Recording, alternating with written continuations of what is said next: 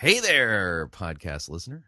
Chris Rosebrough here, right at the front of the podcast. Just want to remind you, Fighting for the Faith is listener supported radio. You know that, right? Yeah, yeah, it, it is. If you don't already support us financially, we truly can use your help. So get on your computer, go on over to fightingforthefaith.com, click on one of the friendly yellow buttons and support us. And of course, if you would like to do it the traditional way, make your gift payable to Fighting for the Faith and then send that to Post Office Box 508, Fishers, Indiana, zip code 46038. And let me thank you for your financial support because we truly can't do what we're doing here without it. All right, on to the program. I enjoyed making it. I hope you enjoy listening to it. Here we go.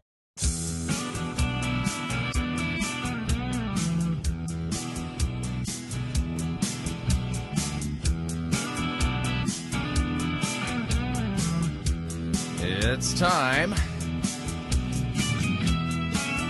for another edition of Fighting for the Faith. Thursday, February 23rd, 2012.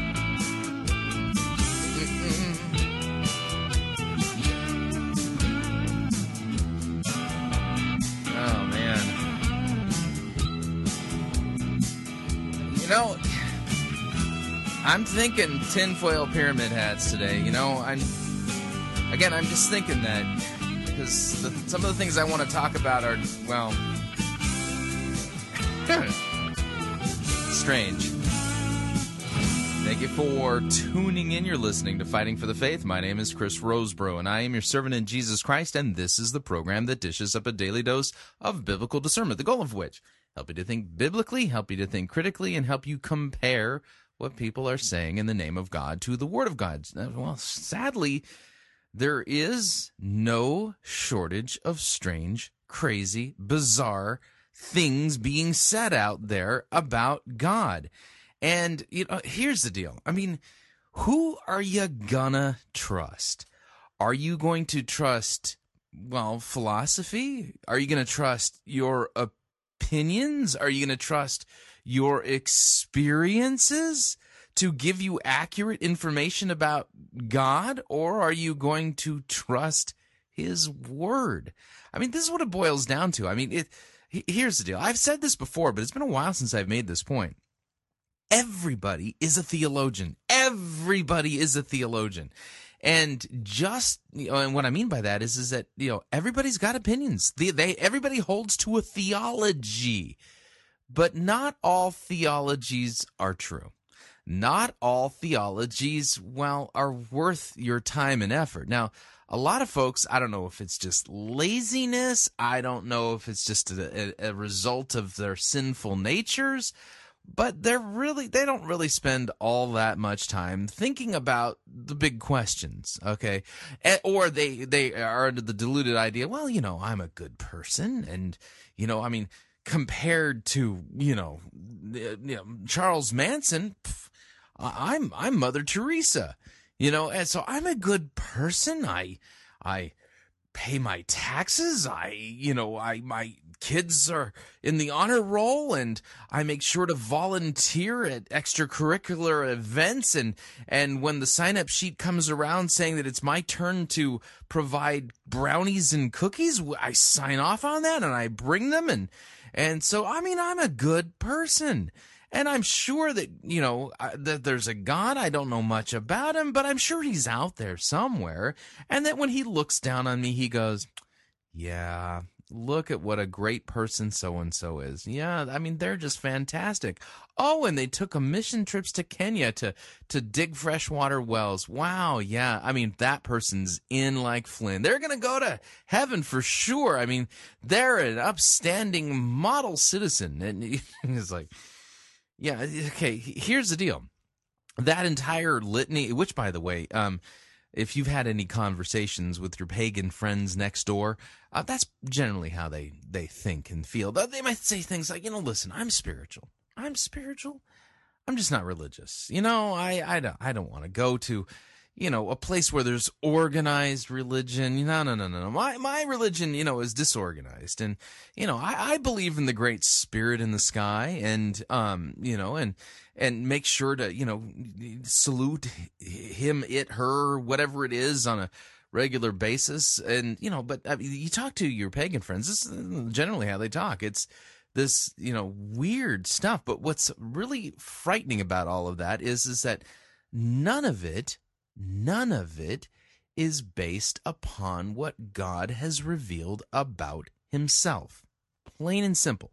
That's just some kind of naturalistic pagan idea or concept, which in some to some degree is based upon the simple fact that, well, God has revealed in His Word in Romans chapter 1 that the law of God is written on the heart of all of mankind. So, yes, we were created in God's image. We have the law written on our hearts, but don't forget this little factoid. None of us is good. None of us is righteous. None of us seeks God. Each and every one of us was born dead in trespasses and sins, with Adam's sin imputed to us.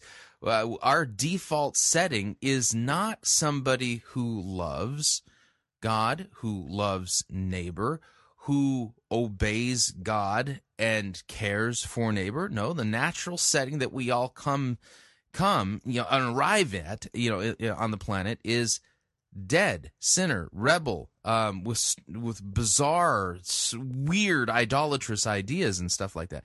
And so the idea here is is that you know you've got all these free floating ideas about God out there, and uh, you know, listen, with seven billion people on the planet, you can pretty much um, assume that there's seven billion different individual, unique ideas about God floating around out there. Um, and, and then you know, and, and but see, the thing is, is that God has revealed information, and it's not just any old information. Okay, you, you got to understand. You know, uh, God's word is living and active, sharper than any two-edged sword. That what we have in the scriptures is a perfect, inerrant, accurate, and true revelation of who God is, what our problem is, and what God has done to solve the problem. And when your ideas contradict Scripture, um, well, uh, you are sinning. Yeah, I mean, the, literally, you're sinning. Where it says in Scripture, "You will have no other gods before me." Part, part of that idea is is that listen, idolatry is when you fashion a god after your own image, after your own ideas, after your own concepts. Um, it, in other words, uh, when you say, the listen, the God I believe in would never do X, Y, or Z, or the God I believe in, you know, he doesn't care about this or that or the other thing.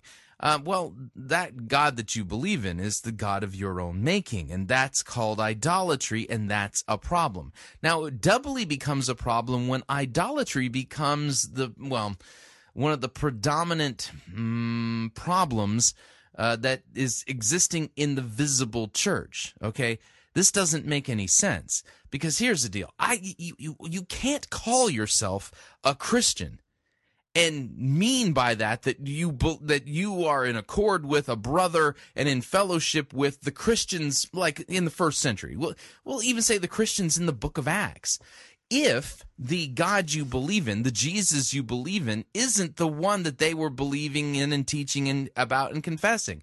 The the idea is this is that remember the Great Commission, Matthew 28. Jesus says to the disciples, Go and make disciples of all nations, baptizing them in the name of the Father, the Son, and the Holy Spirit, and teaching them all that I have commanded you, and lo, I'm with you always, even to the end of the age. Right? Now, here's the deal. Go and make disciples of all nations um, hmm. There's a little bit of a problem here. Okay, and and work with me for a second. Okay, a little bit of a problem. How are the 12 disciples, at that point 11, how are they supposed to fulfill that commission to make disciples of all nations?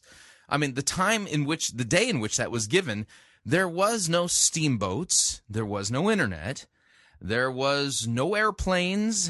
Um, the only way to get around was on a beast of burden or walking. Make disciples of all nations? How were they supposed to get to Papua New Guinea? How were they supposed to get to Australia? You know, all nations, right? Well, here's the deal, okay? Is that when somebody's commissioned to deliver a message, commissioned to do a particular thing, okay, if that person, especially if the commission comes from a you know a king, you know, and think ancient world here. Uh, when the, the disciples received a commission from the King of Kings and Lord of Lords to make disciples of all nations. But they've got they've got a, a, geographical problem, a travel problem, and then they got a chronology problem, and that is is that none of them are alive today. So how how how are they supposed to fulfill this commission? Right? Answer: When you know, in a situation like that, you can ordain. Notice the uh, pastoral term there. You can ordain and pass on that authority, that, that commission, and commission somebody else to fulfill the mission in your stead okay if you're dying right?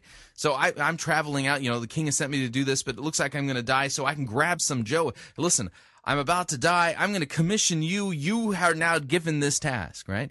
And when you read the reformers when you read the church fathers one of the things they talk about the fact is that the apostles today are still preaching. The apostles today are still teaching. The apostles today are still fulfilling their commission of making disciples of all nation nations because there are people who have been installed into the office of apostolic teaching. They're not apostles, they are pastors and teachers who have been ordained, installed, commissioned to teach the apostolic message. Okay?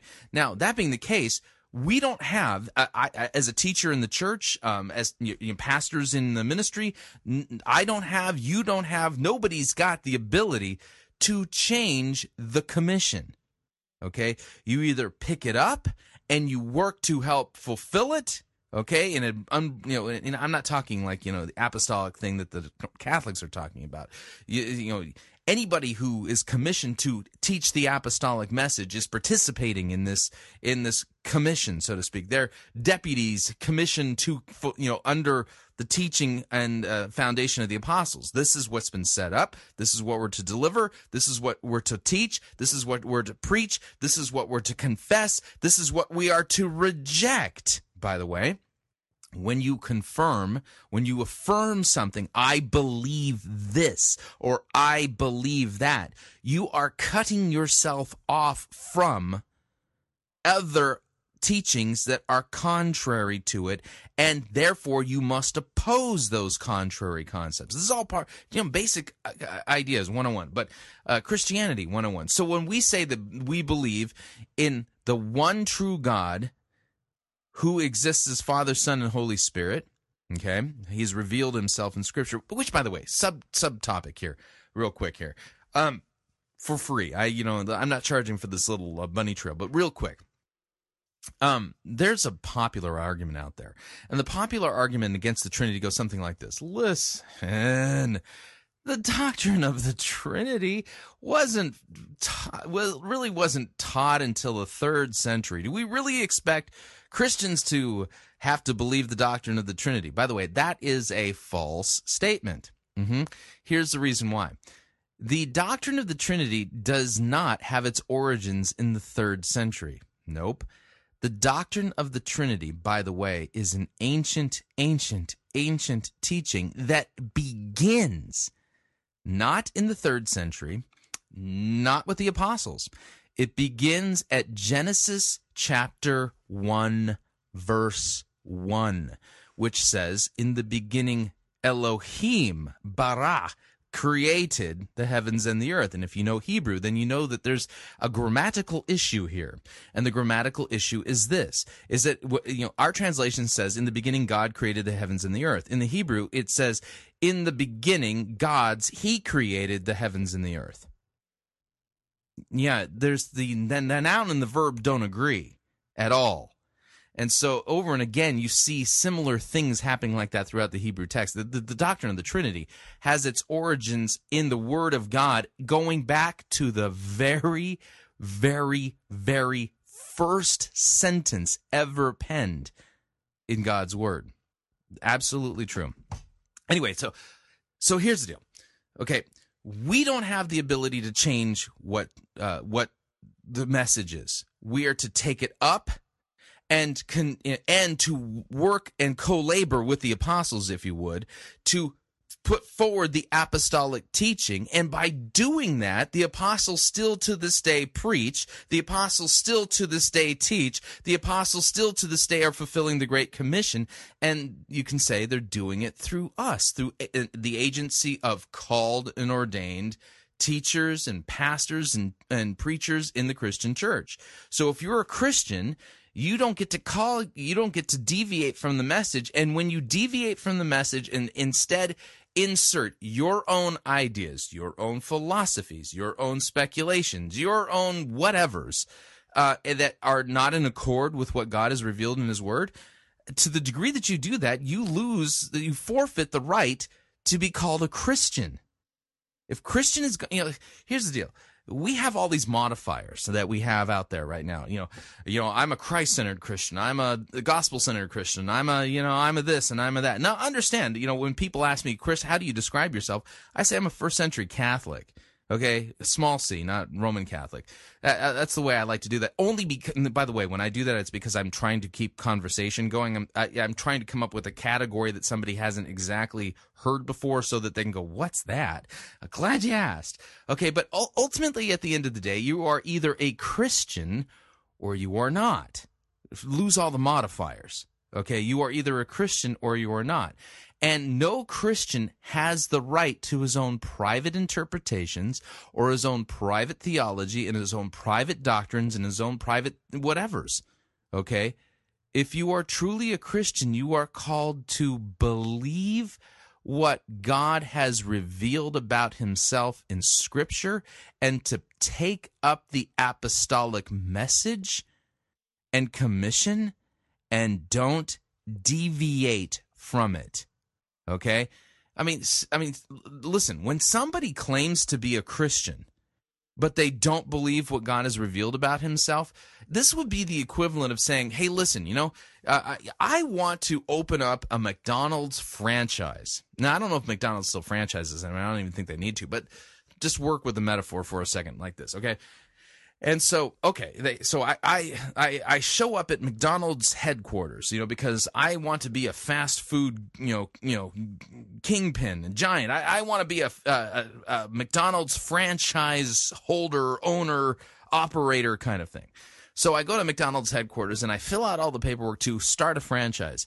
And they say, "Oh, we are so excited, Chris, that uh, you want to open up a McDonald's franchise in your neck of the woods. We were looking forward to putting it back, uh, you know, yet, yet, another McDonald's, you know, you know, just miles away from where our current McDonald's is. But we feel that the population is exploding there. No problemo. Yeah, we are very excited. So I go through all the process. I, I let's say I they award me the franchise." We build the building we you know got the property we build the building and all this kind of stuff. And then it comes time to train people and to begin to buy the food for the menu. And so they say okay chris well here's the deal. I mean here's the mcdonald's franchise. We make french fries this way and here's the menu that of things that we offer you know like uh, the uh, egg mcmuffin the Big Mac. Uh, I, I haven't been to McDonald's in a long. Chicken McNuggets, you know, things like that. Okay, and I said, you know, I, I understand that this is a McDonald's franchise. I get that. I get that. But you know, I'm I'm just not a big fan of you know McNuggets and and and French fries and and hamburgers. And so I, you know what I'm going to do is I'm going to go and um, we're going to make pizza and uh, and on top of it, I'm thinking bratwurst and and uh, also you know for all the bloggers that we want to have sitting here with our free Wi-Fi, we're going to be offering Cheetos. Uh, in fact, we want to keep the menu simple, so we're just gonna we're gonna put those things on the menu, and that's what we're gonna serve here at this McDonald's. I guarantee you, the McDonald's executives would look at me and go, "What?" You, you can't be a McDonald's franchise if you're not selling McDonald's French fries, Big Macs, Big uh, McNuggets, McFlurries, and and all that kind of stuff. You're not a McDonald's if you're not selling the things on the menu. Well, you know, listen, stop trying to foist your modernist ideas about you know uh, uh, about food and menu selections. I I don't care if there's a big golden arches outside. That does not matter. Okay. I am not going to be limited and put in a box and told what I'm going to sell in my McDonald's franchise. I mean, if I want my McDonald's to sell pizza and to do whatever, you know, that's my decision. And how dare you try to imprison me and put me in a box with your modernist exclusive and limiting? You're, you're trying to stifle my creativity here. I was going to put happy faces on all of the pizzas too, because that was a, a vision that came to me in the middle of the night. You, you, you understand? I would lose my McDonald's franchise on the spot if I started talking like that, right?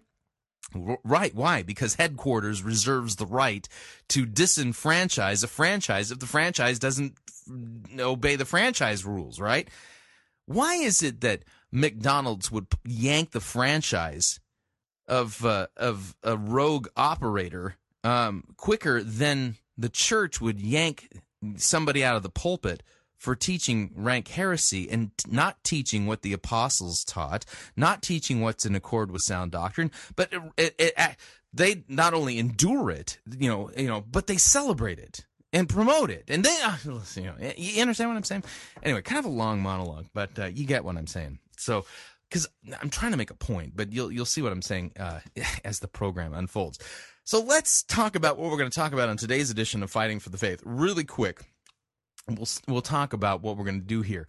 Um, like I said earlier, tinfoil pyramid hats are probably going to be um, uh, important. We're going to do a quick Ed Young update. Uh, there's a recap video that uh, Ed Young just posted uh, at the C3 2012 website. You find it at c3conference.com. And that was recently concluded. I mean, featuring some of some word faith heretics, but uh, they're at uh, at Fellowship Church. But what we're going to do is we're going to play uh, the recap video and just make a couple of points. Now, obviously, all of the quotes that we're going to hear are out of context, but some of them stand alone enough to be able to comment on. We'll take a look at that. Um, I've got a uh, video f- uh, of a conversation between Doug Pagitt and a, a guy by the name of Tim Conder of Emmaus Way, which is a emergent cohort in Durham. Uh, uh, is it North uh, North Carolina? It's in Durham. I'll I'll get the state here uh, when we get closer to the sermon review. But uh, we're going to listen to a little bit of this conversation. We'll do a little bit of an emergent update, and then uh, working along the emergent theme, I've got two blog posts by postmodern emergent types.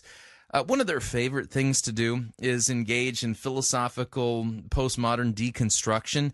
And so the question that both of these blog posts um, t- are trying to answer is the question is did Jesus have to die to save us from sin? That's the question. And of course, what'll be very interesting is to look at how they answer the question. Will they go to the biblical texts? Will or will they engage in philosophy and speculation? Um, is this what uh, a Christian franchise is supposed to be teaching, or is this something completely different? And uh, and uh, so that'll really round out the first hour, and then in hour number two, we're going to do something we've never done here before. And, and you're thinking, is that even possible, Chris? I mean, you've been doing this program for almost four years. Yeah, that's true.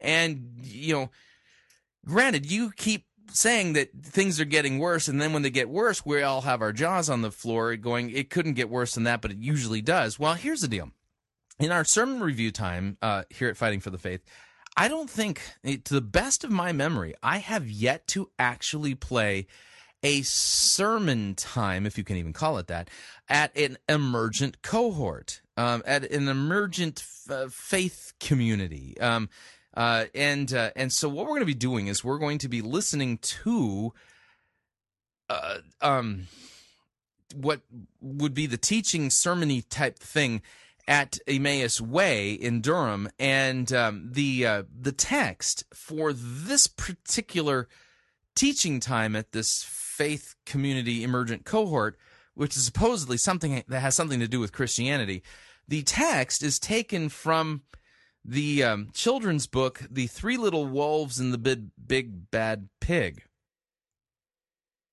Yeah, um, I don't think you're going to need your Bible for the sermon review today, and but tinfoil pyramid hats? Yeah um you, you know things to protect you might be an important thing because I, I don't know how you're going to react to what it is you're going to hear and as a result of it, I do think I need to quickly play our short version of our warning for the pro- for, for, the program. It will be appropriate today. Warning: The following medical conditions have been known to occur while listening to Fighting for the Faith: cranial keyboard embedment syndrome, sinus nasal liquid spument disorder, steering wheel pounding, clenched fist strain, continual gaping dry mouthatosis, and frustrative disbelief brain explosion. Please take proper precautions. Drinking straws, padding, and duct tape are recommended.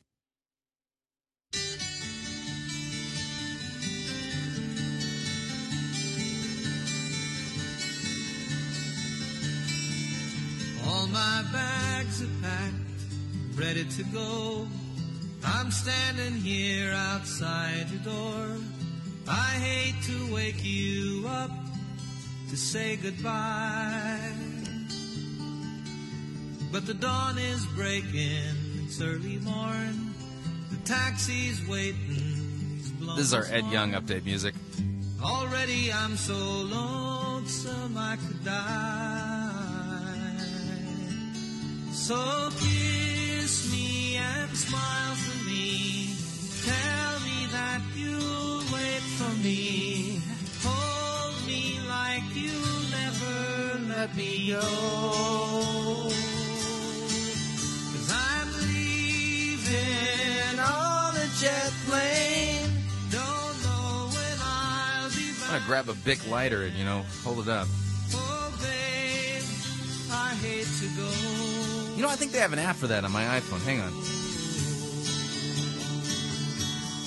Oh yeah, it's the Zippo app. So many times I let you down. So many times I played around.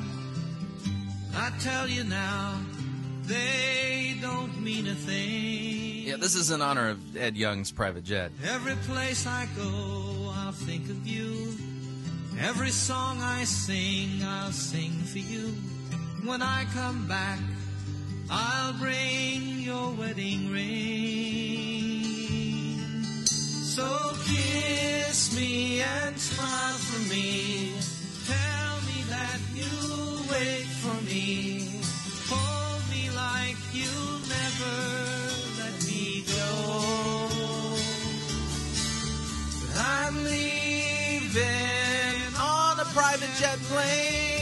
Don't know when I'll be back again.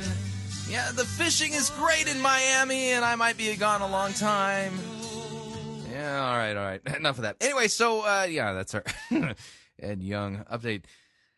Music. So Ed Young uh, recently, recently uh, f- finished hosting the uh, C3 conference there, uh, which is one of the creative things that he does at Fellowship. Because Ed Young, well, he's a pastor to pastors, and he needs to teach everybody how to be innovative, just like he, wait, sorry, innovative, just like the way he is. Because you know. God's doing a new thing, and you got to get in the groove of the new thing that God's doing. So uh, here's uh, Ed uh, the the recap video, which features a whole bunch of the folks that were doing the teaching there at um, the C3 conference. I, you know, I'm bummed I missed some of this, but the reality is, is I purposely ignored it. The reason being, I was still kind of burned out from the whole Code Orange Revival Heresy Olympics. So I mean, the last thing I wanted was like Heresy Olympics Part Two. But uh, i- i- here's the recap video, and I'll kind of walk you through it. But uh, here we go.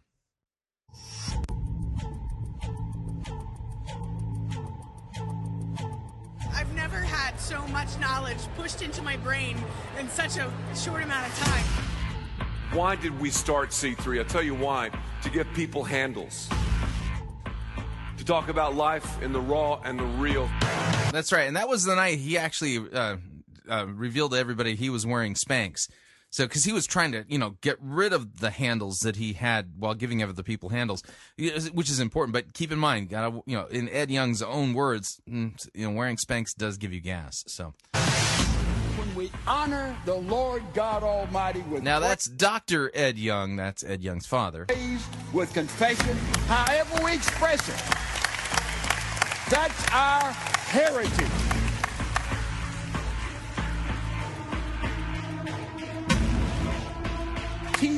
Proclaim, worship. Creativity happens out of the context of order. You Now this is Ed Young. don't create your way into order. You got order, then you have creativity.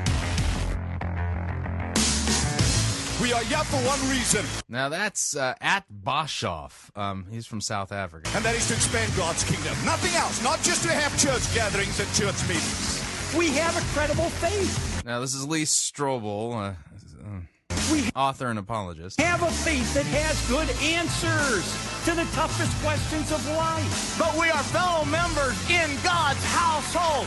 Now that's Kevin Gerald. Uh, so once again, uh, Ed Young uh, wasn't able to secure Joel Osteen for the for the event, so he had to go with the you know the cheap mm, Rolex knockoff. Of uh, Joel Osteen, that would be Kevin Gerald. We belong to God. We are somebody. Quit Yeah, we are somebody. defending your fear and start defending your faith. That's Buddy Cremines. We can go into the promised land. That's Steve Kelly of Wave Church, uh, Word Faith Heretic.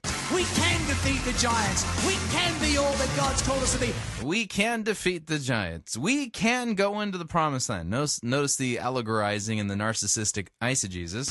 If young people just take a break before making big, Now that's Marion Jones. big rush, That's a, a Olympic athlete. rash decisions in their life, things can be a lot different.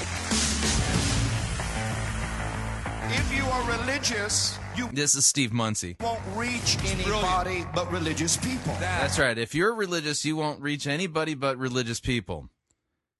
Yeah, um weird. The apostle Paul was really religious. Like, you know, ridiculously religious. You know, It's so religious that he like wrote a large portion of the New Testament. Weird. Um, And he reached a whole bunch of um, you know, pagans with the gospel. A bunch of Gentiles. Weird, you know. This Steve Munsey, um, that's some hair that he's got going on there too. Got to tell you, you know, if you haven't seen hair, Steve Munsey, he looks like he has been influenced by you know Jim and Tammy Faye Bakker and um, you know, the folks over there at TBN. Which, by the way, he's a regular at TBN. He is brilliant. It's only here and now, and the presence of God is This is Leo Bigger. Uh, he's from Zurich, Switzerland. right now. Jesus didn't die for correct doctrine. Jesus died for people. Yeah, that's Terry Crist of City of Grace in Scottsdale, Arizona. Gotta play that one again. I mean, I get through all of these here. Hang on a second here. Just backing up the video just a sm- smidge because I want you to hear this particular slogan because you may have heard this one before, and we're gonna take a shot at it. Hang on. No, Jesus didn't die for correct doctrine. Jesus died for people. Yeah, Terry Crist. Uh, Jesus didn't die for correct doctrine.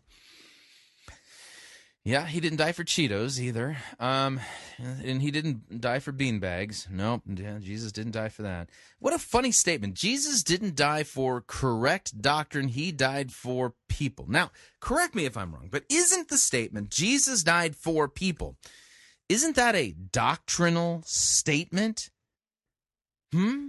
Weird. Huh? Why is it that Terry Crist is taking a shot at sound doctrine? By the way, the Bible teaches things regarding sound doctrine. And it's weird because the Bible itself doesn't uh, pit sound doctrine against Jesus' crucifixion and what he did on the cross. Isn't that weird?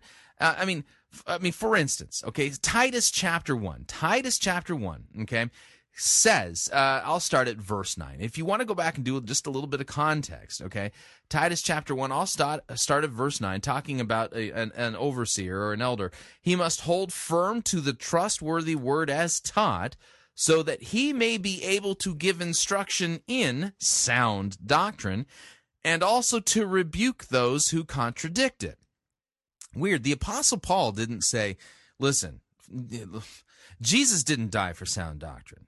He died for people. So stop harping on the sound doctrine thing. No, the Apostle Paul tells Titus that a, a, a pastor must be able to give instruction in sound doctrine and rebuke those who contradict it. And, then in Titus chapter 2, he, he reiterates the point. He says to uh, Pastor Titus, As for you, teach what accords with sound doctrine, plain and simple. And uh, this is kind of interesting too. Um, uh, First Timothy, the Apostle Paul again, uh, says this understanding this that the law is uh, not laid down for the just but for the lawless and for the disobedient for the ungodly and the sinners for the unholy and the profane and those who strike their fathers and mothers and for murderers and the sexually immoral men and those who practice homosexuality and enslavers and liars and perjurers and whatever else is contrary to sound doctrine in accordance with the gospel of the glory of the blessed God with which I have been entrusted. So, you know, it's just weird to me that, you know, Ed Young's C3 conference would feature Terry Crist making a statement, well, like this. Die for correct doctrine. Jesus died for people. We're looking Yeah, Jesus didn't die for correct doctrine. He died for people. I mean, this is just an absurd statement. Anyway, so I- I'm not going to be able to get through the whole thing. If you want to see, you know, the uh, the recap video, you can find it at c3conference.com. But uh, you know, uh, the uh, the lineup, well, included some pretty dubious word faith folks. And uh, and well, just some of the highlight statements that they chose to play on the recap video were well um, bizarre to say the least.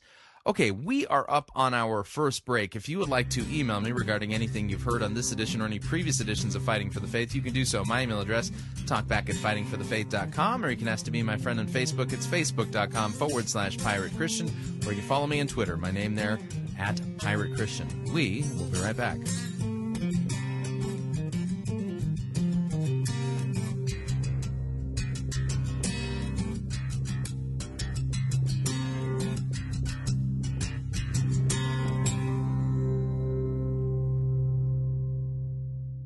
Because only good theology leads people to heaven.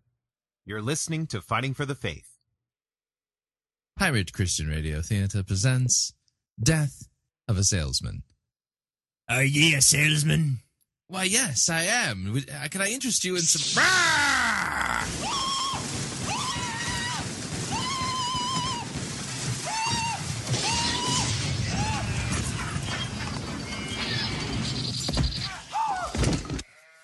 Listening to Pirate Christian Radio. It's Monty Python's Flying Circus Church.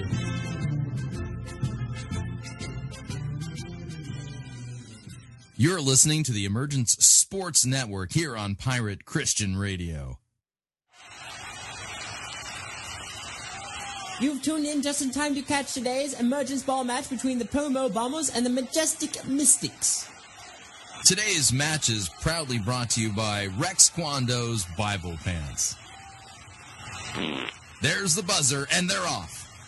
McLaren dribbles the pigskin down to first base, takes out his putter, and Whoa! Jones checks McLaren against the boards and then passes to Pagitt in left field. But wait, Bolz-Weber is charging from the 10 yard line, and she slam dunks from the foul line. That's a birdie. The crowd is going wild. When was the last time you saw something like that?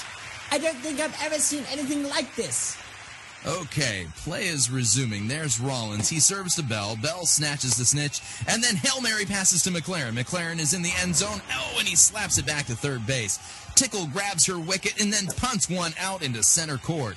It looks like Jones and Pagitt are double teaming Bolz-Weber. He doesn't have a shot, so she slices one off into the rough. McLaren is there to make the safety, but Pagitt grabs McLaren's face mask and then throws down to second base. What a brilliant save that was! Jones takes out his driver, then sends one out to midfield. Tickle headbutts the ball and then sends it back to McLaren. He vaults over the pommel horse. Oh, and he sticks the landing! Unfortunately, the degree of difficulty wasn't that high, but McLaren racked up seven brownie points. Tickle sets up for the kickoff. But wait, Jones is trying to steal third base. Tickle slap shots the ball back to Bolz-Weber, but Jones is safe. He's safe. That means it's going to be third down with 44 meters to the pin. Looks like this match is going to go into sudden death.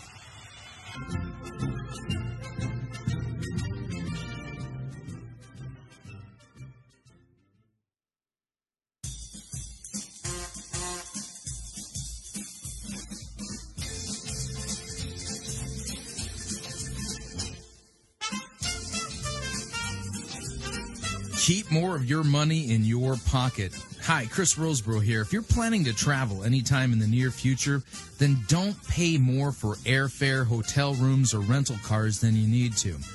Longtime Pirate Christian Radio featured advertiser Cheap O Air can save you a Tijuana taxi load of money on all of your travel needs. Plus, CheapOair has a seasonal promotional code for all of our listeners that will save you an additional $10 off of CheapOair's already low prices. Visit piratechristianradio.com forward slash cheap. Write down the promo code and then click on the banner and then book your travel today. Again, that's piratechristianradio.com forward slash cheap.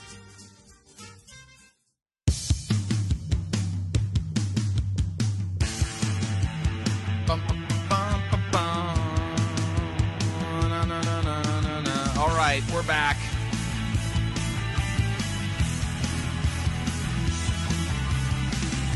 Uh, warning if somebody isn't, well, teaching you what the scripture teaches, but saying that it has something to do with God and Christianity, um, they're, they're not telling you anything about God and Christianity. Just a reminder Fighting for the Faith is listener supported radio. That means we depend upon you and your generous gifts and financial contributions to continue to bring Fighting for the Faith to you and to the world. And you can partner with us financially by visiting our website, fightingforthefaith.com. When you get there, you will see our two friendly yellow buttons.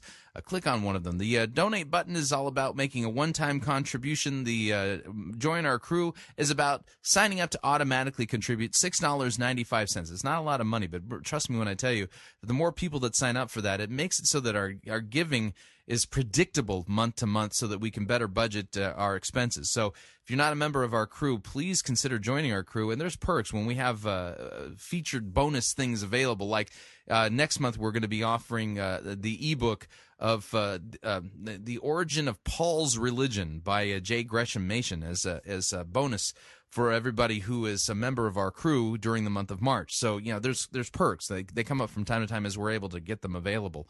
But uh, so so click on the join our crew button if you'd like to make a one time contribution. Click on the donate button, or you can make your gift payable to Fighting for the Faith, and then send that to Post Office Box. 508 Fishers, Indiana, zip code 46038 and let me thank you uh, for your support because we cannot do what we do without without it. All right, moving along.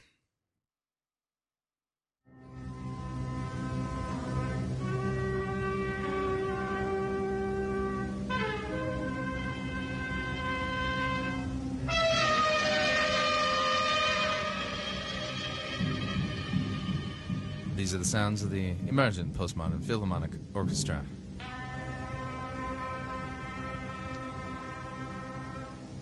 Set free from the limiting modernist definitions of notes, they play as they are inspired by the Spirit. It brings tears to my eyes.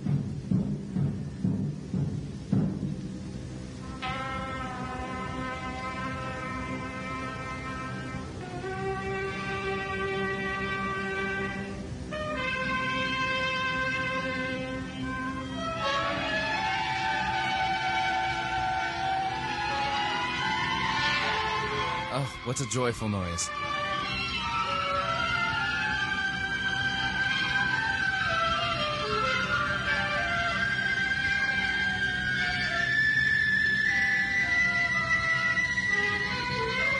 Oh, what rapturous joy. uh, yeah, one of my favorite pieces of intro music that we uh, that we offer here at Fighting for the Faith. That's all leading into a conversation that took place online between Doug Pagitt and a gentleman by the name of Tim Conder. Uh, Doug Pagitt is uh, in JoPa Productions. That would be uh, Tony Jones and Doug Pagitt together. They equal JoPa. Uh, in May, they're going to be holding a church planters conference. And just let me ask you this question right up front: Would you want to attend a church that was planted by somebody who was who learned how to do church planting from these two? Here, listen in. Sure.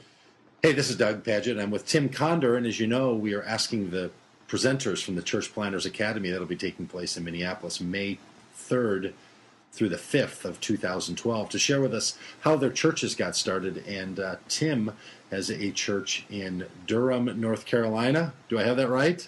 Exactly. Durham, not in Raleigh. Uh, he has classed it up and is over in Durham, uh, North Carolina. The church is called uh, the Emmaus Way. And uh, Tim, how did you all get started with Emmaus Way? Like it's not often people refer to Durham as classed it up, but yeah, I uh, know. hey, I'm aware of that. we were we got started about eight years ago. I had been involved in the emergent village conversation for a long time, but there was not a lot happening locally uh, that related to what was happening in some of these national conversations. Was part of a, a, a large teaching pastor of a large uh, um, college type church, and about five friends uh, we got together and decided it was time to Yeah. start a community in either Chapel Hill or Durham. And so it really was a response to kind of a wider conversation. Uh, the other point that um, seemed significant to us, I know, is in that job, I could sit at my desk 40 hours a week. Uh, and literally just respond to emails, administrative meetings, or people that responded to me. And I think that was a really concern that uh, the missional life of a pastor was not very present for me at that point. So that was part of our dream was a community where mission and activism would become the norm rather than the, the structure or the administration of just doing church. Yeah. Uh, what? what does any of that mean? You, I mean, seriously, if, the, if Doug Pagitt were to interview the Apostle Paul, you know, listen, Paul, you know, we heard that you uh, you uh, blew into town there in Philippi, and you and you planted a church. Why did you plant a church there in Philippi? If the answer came back anything that remotely sounded like what Tim Condors said here, um, uh, we might have a problem. I don't understand. Uh, uh, so they want to be, they want to have missional activism and and not be tied up by administrative tasks in the missional community thing. Uh huh. And so, how did you start? You were working. You were working over at the at the other church, and you decided that you were going to start something new. Where did your funding come from? How did you pull people together? What was your story on starting in that way? Yeah, funding was frightening. I, I remember out of our first, uh, we weren't immediately sure that we were going to be a, a, a church. We weren't sure uh, we might have become an intentional community. So that balance. So you might not have you you weren't sure if you're going to be a church or an intentional community. Uh huh. How many intentional communities do we read about in the New Testament? I mean, did the Apostle Paul go? Okay, listen. Okay, so okay, got planted a church in Philippi, did the Ephesus thing. I'm gonna breeze on over to the Thessalonica and Berea, and you know, you know, I'm thinking Thessalonica intentional community, and and then in Berea we might do the church thing. Uh huh. this story a little bit. Yeah. But the first six months of our gathering in a living room, just, you know, a few friends in a house that became 10, 15, 20 friends in a house. I think our total collection for six months was about $400, which was uh, a, a little bit less than what my salary was at the time. And probably overpaid at that. time. Yeah. So we got off to a very slow economic start. I was in a situation where I was going to be personally funded as kind of the founder for a while, but the community um, really just, I think what we did at first was not make sustainability the starting conversation. Yeah, and as we Yeah, yeah, because sustainability, starting conversation. Where's the gospel play into this? um, as we kind of established ourselves in Durham, that that began to happen for us. Yeah. So, so talk a little bit about. you can't see it.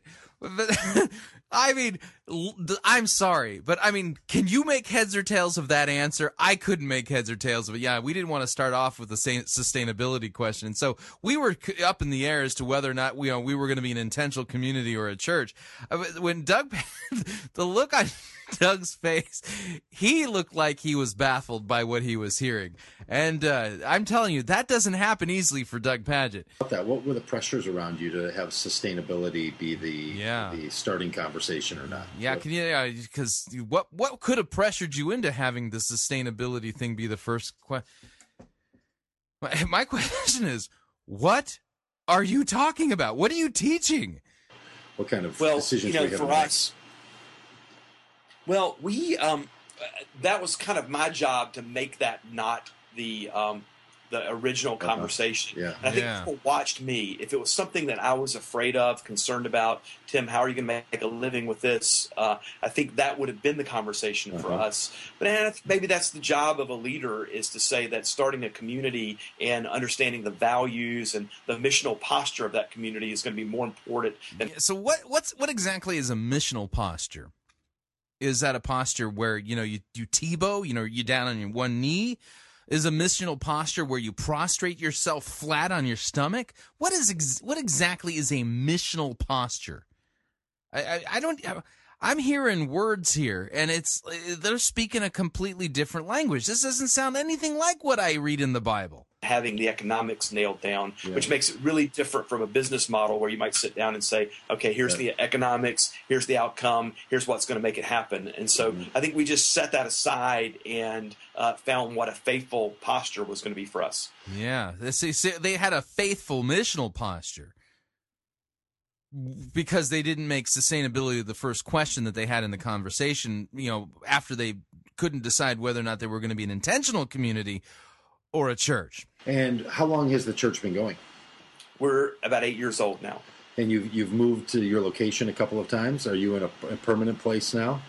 Yeah, a, you know, in some ways, we like to refer to ourselves, and I think a lot of communities would recognize we're a precarious church in many ways. Is that we haven't established ourselves at the point that where everything is assured and beginning in the future. But you know, it's not unlike Solomon's porch. We began in a little loft above a, Yeah. a a cafe uh, room for maybe 30 40 people but we are now in a um, an old church that has failed. We found a, a partner who owns the building uses it for ministry. They rent to us and we've grown to the point of where you know rooms for kids to meet in and all of those things was absolutely essential. So i think that really was a godsend for us. We had a, a very beautiful kind of somewhat trendy kind of downtown space for Yeah, a while. it was We awesome. didn't have kids didn't have kids space. So now we're in an old church building uh, that that's absolutely perfect for our size and the kind of the organic model that we're trying to, to live out so. Great. And if Organic model. What is that? people wanted to see your online presence, uh, what's what's the website for the church? massway.net All right, so there, there you go. Uh, you know, little church planting um, stuff, uh, it- and of course, uh, Tim Conder is going to be featured at uh, the Joe Pod Church Planters Academy um, for emergent uh, church planters or intentional community planters. Yeah, If you can't really make the decision, don't worry. Um, you, you just need to have a dream, and you'll figure it out. Um, oh, man, it's. I mean, th- this sounds nothing, absolutely nothing like what we read on of the missionary journeys of the apostle Paul, who you could say was a habitual, chronic uh, church planter. Um, the apostle Paul was one of the original church planters. And uh, he he never had to struggle with the concept of you know are we going to be an intentional community or a uh, a precarious church. You know, just it never happened. But anyway, so again, just ask the question: um, Would you want to attend a, a church where the Well, I don't know if they. Tim would consider himself a pastor, uh, the conversation facilitator. Uh, for the uh, you know for the intentional community conversations that take place in the organic model, there, um, would you want ha- that person to have gone to uh, JoPa Productions Church Planner Academy? Um, uh, I'm thinking no, but you know, then again, you know, you might wa- you you might think that's your thing. So, all right, moving along. From the homebrewedchristianity.com website, the headline reads Did Jesus have to die to save us from our sin? Okay, now I'm going to just state this right up front. Okay, this is a legitimate question. Christianity has nothing to fear from questions. Nothing. It's the answers that you need to watch out for. I mean, seriously. I mean, I I've been asked a question similar to this uh, every single time that I've taught junior high or high school in the churches that I'm a member of. Um, you know, inevitably you're going to get a kid asking this question. Seriously, did Jesus have to die to save us from our sins? I mean, you know, it, that's it's a legitimate question. So we've got nothing to fear from the question. The question is, what's the answer going to be? Okay. Yeah. Now listen. Okay. If somebody were to ask me, Chris, okay, and I've been asked questions similar to this, Chris, you know, I just been thinking about this. Okay. Did Jesus have to die in order to save us from our sin?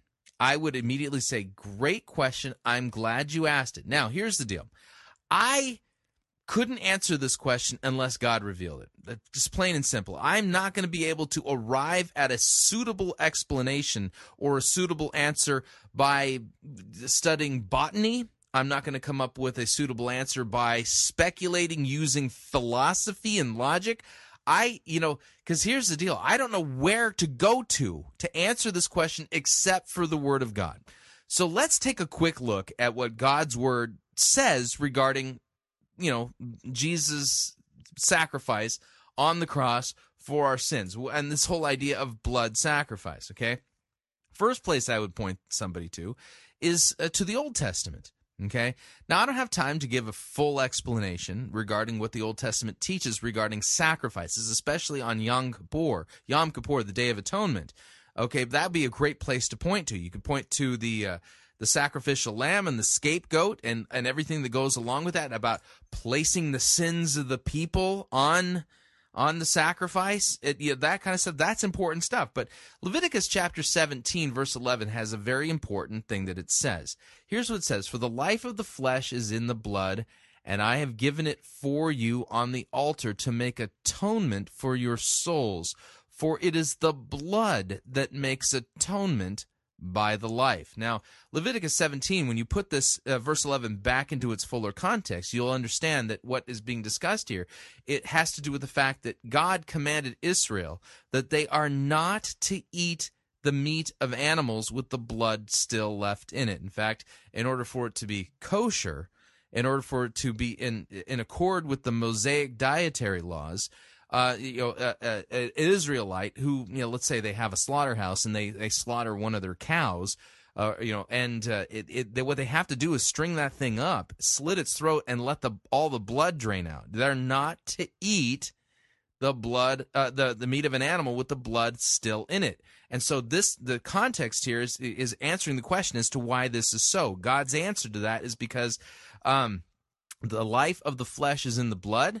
I've given it for you on the altar to make atonement for your souls, for it is the blood that makes atonement by the life.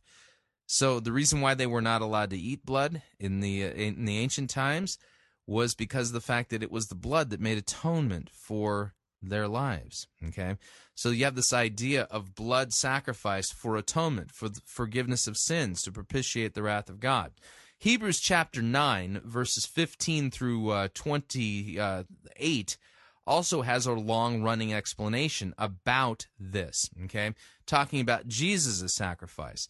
Hebrews chapter 9 verse 15 says, Therefore, he is the mediator, Jesus, of a new covenant, so that those who are called may receive the promised eternal inheritance, since a death has occurred that redeems. You could say purchases. This is like a slave block term. You've been redeemed and purchased off the slave block, or redeemed or purchased out of debtor's prison. That's kind of the concept uh, that, that, that since a death has occurred that redeems them from the transgressions committed under the first covenant.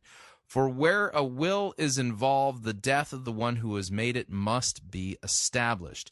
For a will takes effect only at death, since it is not in force as long as the one who made it is still alive. Therefore, not even the first covenant was inaugurated without blood. Okay, because why? There's an inheritance at stake here. In order for an inheritance to go in effect, there has to be a death. For when every commandment of the law had been declared by Moses to all the people, he took the blood of calves and goats with water and scarlet wool and hyssop and sprinkled both the book itself and all the people, saying, This is the blood of the covenant that God commanded for you. And in the same way, he sprinkled the blood both the tent, and all the vessels used in worship. Indeed, under the law, almost everything is purified with blood, and without the shedding of blood, there is no forgiveness of sins. So Hebrews 9:22 makes it very clear, without the shedding of blood there is no forgiveness of sins. Verse 23 then hinges back over to Jesus' sacrifice. Thus it was necessary for the copies of the heavenly things to be purified with these rites, but the heavenly things themselves with better sacrifices than these. So the Old Testament sacrificial system, the tabernacle, the Holy of Holies, the mercy seat, all of that, okay? Those the, the earthly versions were just copies of the originals, and the originals were actually in heaven. Okay. For Christ, that's Jesus, has entered not into holy places made with hands, which are copies of the true things, but he has entered into heaven itself, now to appear in the presence of God on our behalf. Nor was it to offer himself repeatedly, just as the high priest enters the holy places every year with blood that is not his own.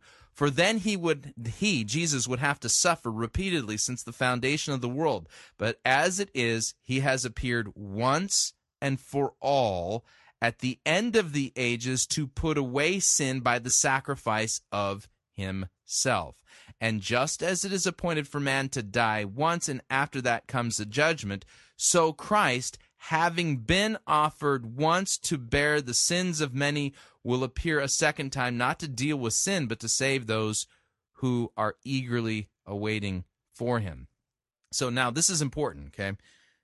Here in this passage in Hebrews, it's clear that Jesus' sacrifice was a once for all sacrifice. What is the what did John the Baptist say of Jesus? Behold the Lamb of God who takes away the sin of the world. Okay? So the idea here is this is that the people in the Old Testament were looking forward to the ultimate sacrifice that had not yet chronologically happened. We are looking backwards in history at the accomplished sacrifice, the once for all sacrifice of Christ. Now, let me just bring one more passage into bear regarding this, and I think it'll help. Okay, and again, the question is Did Jesus have to die in order to save us from our sin? Romans chapter 3, starting at verse 21, it says this But now the righteousness of God has been manifested apart from the law although the law and the prophets bear witness to it, the righteousness of God that is through faith in Jesus Christ for all who believe. For there is no distinction, for all have sinned and fall short of the glory of God, and are justified by his grace as a gift through the redemption that is in Christ Jesus, whom God put forward as a propitiation by his blood to be received by faith. This was to show God's righteousness because in his divine forbearance he had passed over the former sins. It was to show his righteousness at the present time so that he might be just and the justifier of the one who has faith in Jesus. Okay, so there you go. How do you answer the question? You go to Scripture. So, did Jesus have to die? Yes, he did because he's the once and for all sacrifice. And without the shedding of blood, there is no forgiveness of sins. This is what God has revealed in his word. Do not deviate from this because you do not know better than God, plain and simple.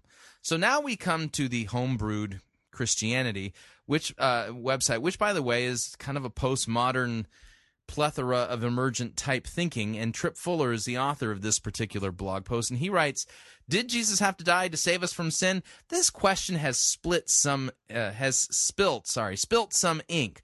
One of the reasons fights over the atonement, what God was doing in Christ on the cross, are so robust historically is the lack of consensus mm-hmm. And the plurality of answers from the early church on. Even the creeds don't have a theory in them, just that something awesome took place. Why was Jesus on the cross? I don't know. something awesome happened.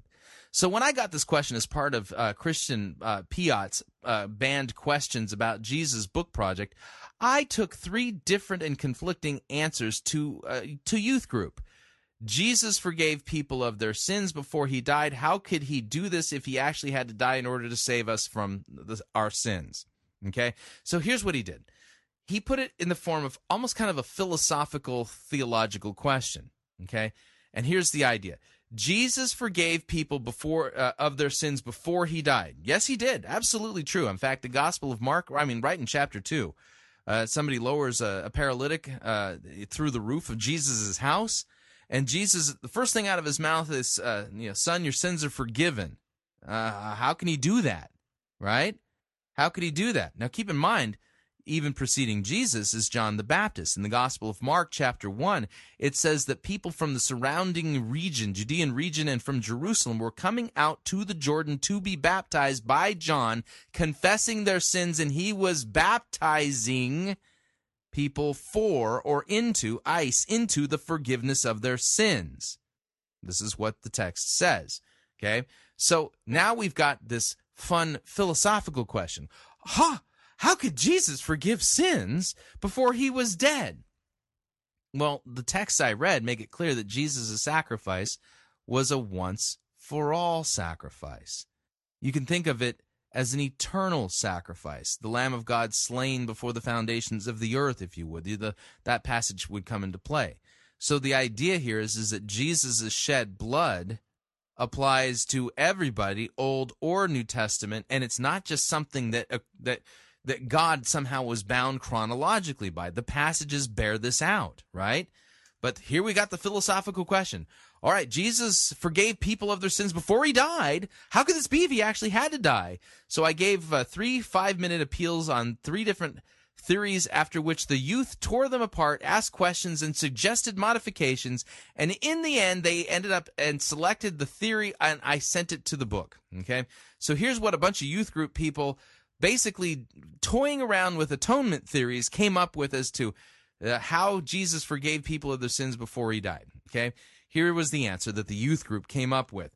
One could answer the question by saying that Jesus knew he was going to die and rise so he could forgive with the future known and certain uh, uh, and certain or possibly that Jesus' divine identity gave him the ability to forgive sins at will or one could even suggest that forgiveness could be given before the cross then the cross may not have been necessary. It's important to recognize that in forgiving sins Jesus is acting on behalf of God and was one of the reasons Jesus was opposed to the religious leaders thus forcing one to explain how Jesus' identity is tied to that of God. To understand this I have found it helpful to see how Paul reimagined the sacrificial system in light of Christ's work. Traditionally, the act of sacrifice began with the sinner transferring their identity to the animal through the act of consecration after the animal was killed, so the person was reincorporated into the people of God. Paul reverses the process, so the process begins with Christ identifying with us and ends up with the consecration, us identifying with that which is sacrifice. In a sense, Paul sees in Christ God coming to put an end to sacrifice by turning it upside down and beginning with God's coming to sinner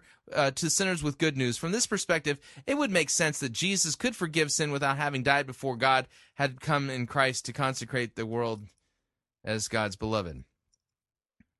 you know what's missing there? Biblical passages. And the, see, that's the thing. Atonement theories over and again end up really sounding like um, speculation and philosophy. It's best just to let the biblical texts do the work. Did Jesus have to die to save us from sin? The passages that I just read specifically say without the without without blood, okay? Sacrificing of blood there is no forgiveness of sins. The answer is yes, he did. That's what God has revealed in his word. We dare not go beyond what God has said.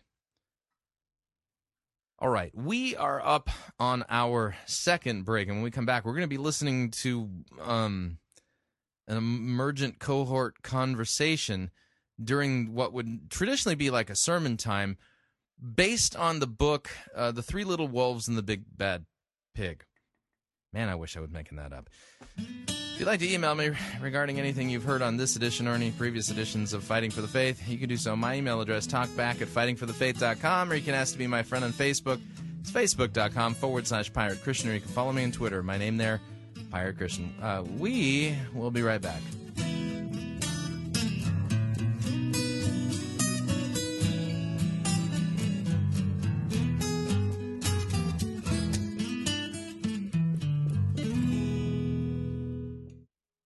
You think God is a black woman named Papa, then you need to get out of the shack and read your Bible. You're listening to Fighting for the Faith.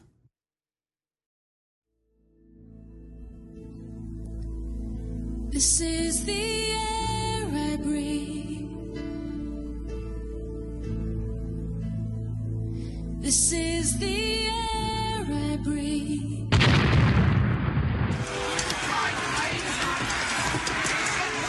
I've had enough of this sissy, pansy, cannon photo written music you have the audacity to call worship. Men, put this entire girly praise band in the boo box. Let's wheel in the organ and get some real worship music underway.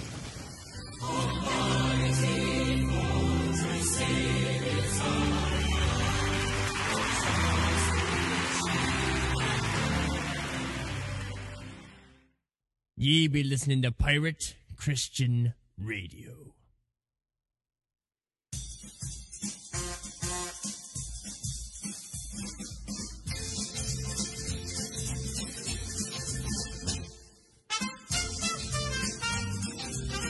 Keep more of your money in your pocket. Hi, Chris Rosebrough here. If you're planning to travel anytime in the near future, then don't pay more for airfare, hotel rooms, or rental cars than you need to. Longtime Pirate Christian Radio featured advertiser Cheap O Air can save you a Tijuana taxi load of money on all of your travel needs. Plus, CheapOair has a seasonal promotional code for all of our listeners that will save you an additional $10 off of CheapOair's already low prices. Visit piratechristianradio.com forward slash cheap. Write down the promo code and then click on the banner and then book your travel today. Again, that's piratechristianradio.com forward slash cheap.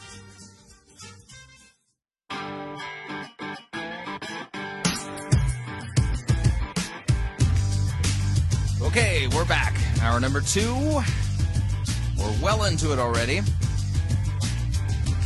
And again, to, the best of my knowledge, now again, you know, I'm getting older and creeping decrepitude has crept upon me, but to the best of my knowledge, this is the first time we've really truly listened to a postmodern conversation in an emergent cohort or an intentional community you know, anyway, hang on.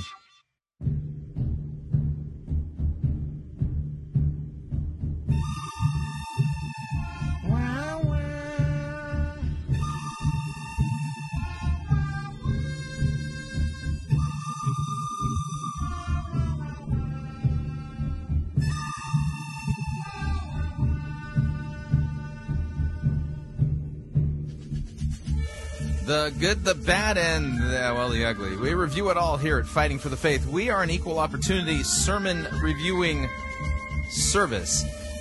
Today's, um, well, sermon uh, comes to us via Emmaus Way, Durham, North Carolina. Tim Conder presiding.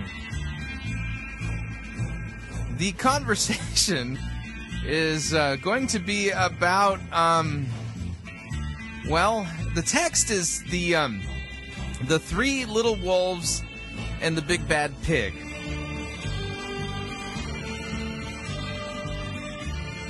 Just, I wow. Um, apparently you don't need a Bible. Um, but this is really really important stuff here. Uh, you know, if for your intentional faith community thing. Um, yeah. Anyway by the way, the the story, the um, the three little wolves and the big bad pig, it's a children's story. Um, kind of flipping, you know, the three little pigs and the big bad wolf story on its head, but I don't know what that has to do with anything that we're supposed to be teaching in a church, and I'm not even sure what exactly makes this church a church because I don't know where any of these concepts fit into the overarching, well, thing as far as doing the Great Commission, making disciples of all nations, baptizing them in the name of the Father, Son, and Holy Spirit, and teaching them all that I have commanded you. In other words, you know, the apostolic teaching has to be, you know, critical, a core, sound, faith, faithful, you know, that kind of stuff. Anyway, without any, let me kill this music. Without any further ado, um, we're to dive into the ser- sermon, uh, emergent conversation. You ever wanted to know what an emergent cohort conversation sounds like? Well, uh, here we go. Um, I don't know if I'm going to make it through the whole thing, so, you know, I'll go as long as I can endure. He, uh, here's Tim Conder.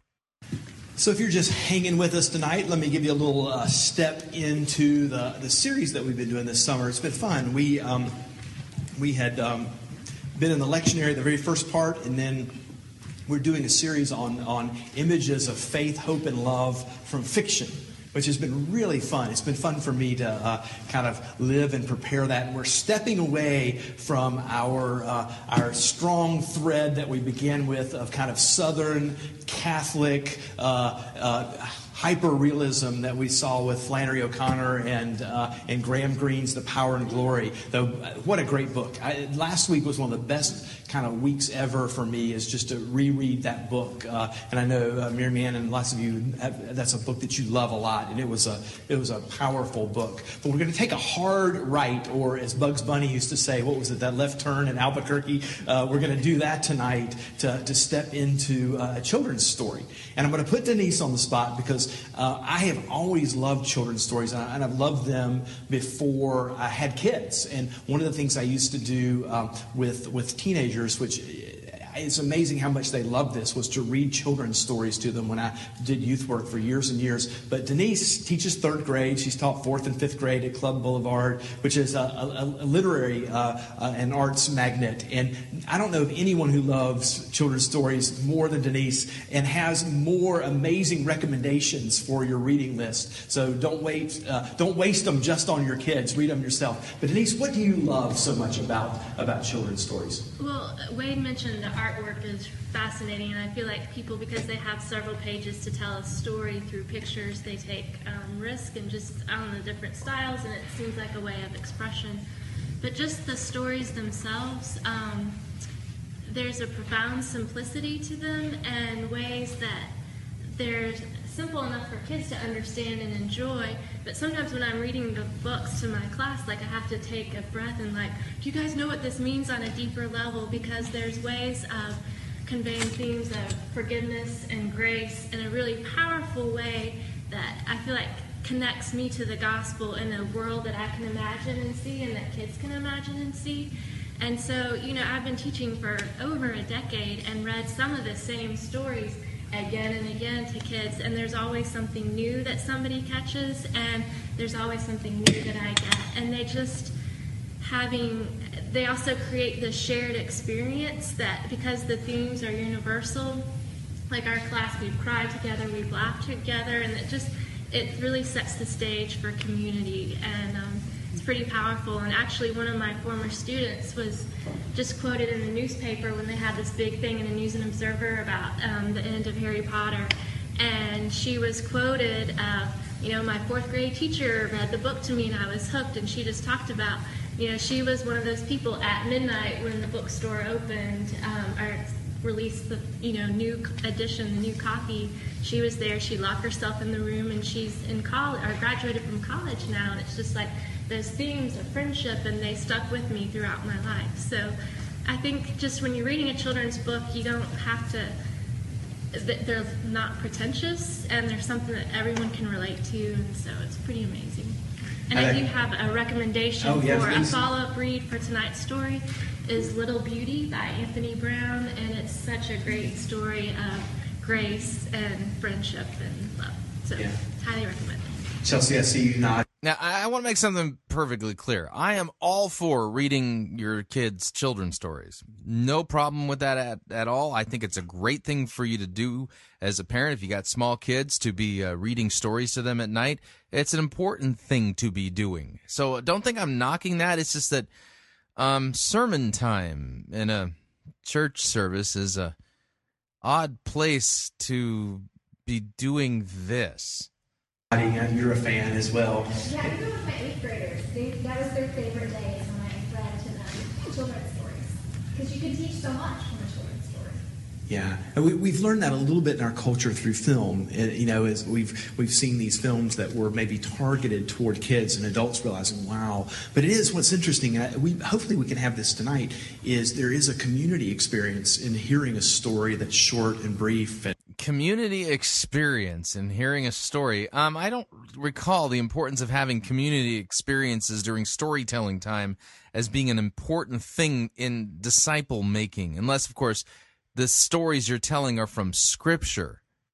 And, you know, last week, even as great as the power and the glory was, uh, you know, we're, we're reading a five page, a seven page section together. And I'm sitting there thinking, oh my gosh, if we could just read this and we could read this. And, um, and one of the things I think I've learned from Wade, uh, some of the best music that we've done has been incredibly economical in the amount of words that's involved with that. Uh, there's several Bob Dylan songs that have about 100 words in them that, that, that broach these massively significant themes and stories. So thank you for, for that testimonial. Um, th- the story we're going to listen to tonight is a, it, it's also, uh, for uh, the genre I would throw it at you, and, I, and, this has been one of my favorites, so some of you have heard me read this many, many times, but uh, I encountered this 10 or 12 years ago and realized this is truly a, a postmodern morality tale, and, it's, it, and, it, and it reeked of the gospel for me because it's an inversion story. It takes a postmodern take on a fairy tale and it reeks of the gospel because it's an inversion story.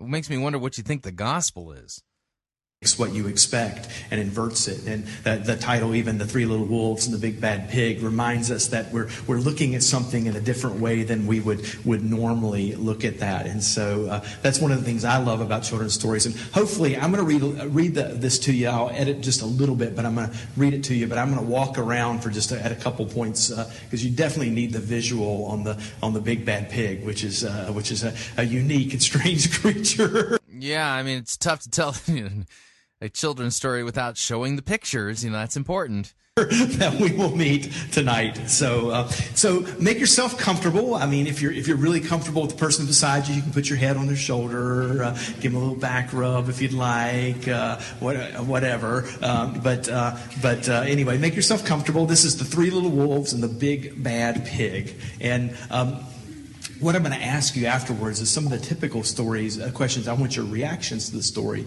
But if you'll notice in the music tonight, kind of the, the liturgy has been pushing us in realms of fears and of community and beauty. And those will be some of the kind of themes that will certainly come out of this, and, and you'll recognize that instantly. So, yeah, abstract liberal concepts. Here we go. Once upon a time, there were three cuddly little wolves with soft fur and fluffy tails who lived with their mother. The first was black, the second was gray, and the third was white. One day, the mother called the three little wolves around her and she said, My children, it's time for you to go out into the world. Go and build a house for yourselves. Here's the key advice, though. But beware of the big, bad pig. So they were. So they met a kangaroo who was pushing a wheelbarrow full of red and yellow bricks. Please, sir, will you give us some of your bricks? asked the three little wolves. And certainly, said the kangaroo. She gave them lots of red and yellow bricks. So the three little wolves built themselves a house of bricks. But the very next day, the big bad pig came prowling down the road. I'm going to give you a little look at this big bad pig here. Now that is a big bad pig. Looks like a